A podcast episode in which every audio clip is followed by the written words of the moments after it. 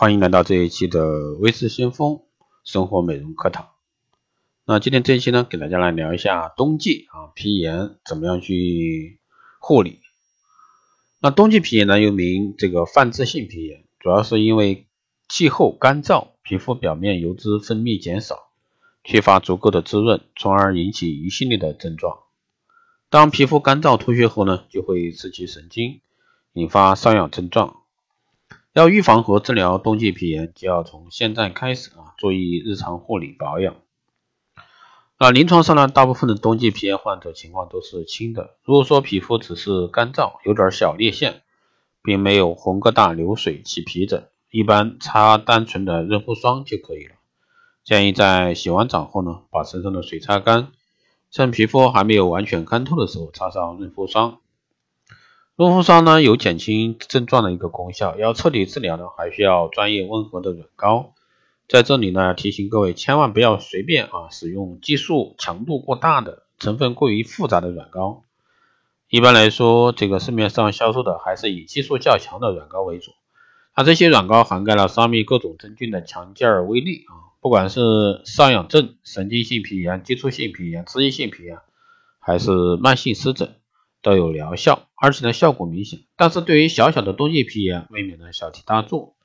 长时间使用强激素的软膏，不但会使皮肤变薄、抵抗力下降，严重呢还有可能诱发毛囊炎。那建议啊选择性质啊比较温和、功能比较单一、激素含量较少的软膏来治疗冬季皮炎。那一些这个。皮肤啊，治疗皮肤的皮肤这个药膏，那也是可以去考虑啊。但是在买的时候呢，一定要看清楚它的一个成分含量，这个很重要。那还有呢是预防不宜用碱性太强的沐浴液。它鉴于洗浴刺激呢是引发冬季皮炎的风险因素之一啊，特别强调冬季啊应该减少洗浴次数。正常情况下，冬天洗浴每周一到两次即可。此外呢，水温以温暖为宜，切勿贪热。上升的二到四十度呢，都是比较舒适的。如果说本身有皮炎，热水烫洗或者说浸泡，还会使病情加重。如果说喜欢泡浴或者说泡温泉时，这个朋友在这段时间呢，一定要控制洗浴和浸泡的时间。温泉有温泉呢有助杀菌，但也不能浸泡太长时间，以免加大对皮肤的压力。冬季洗浴时呢，不宜用碱性太强的洗条沐浴品。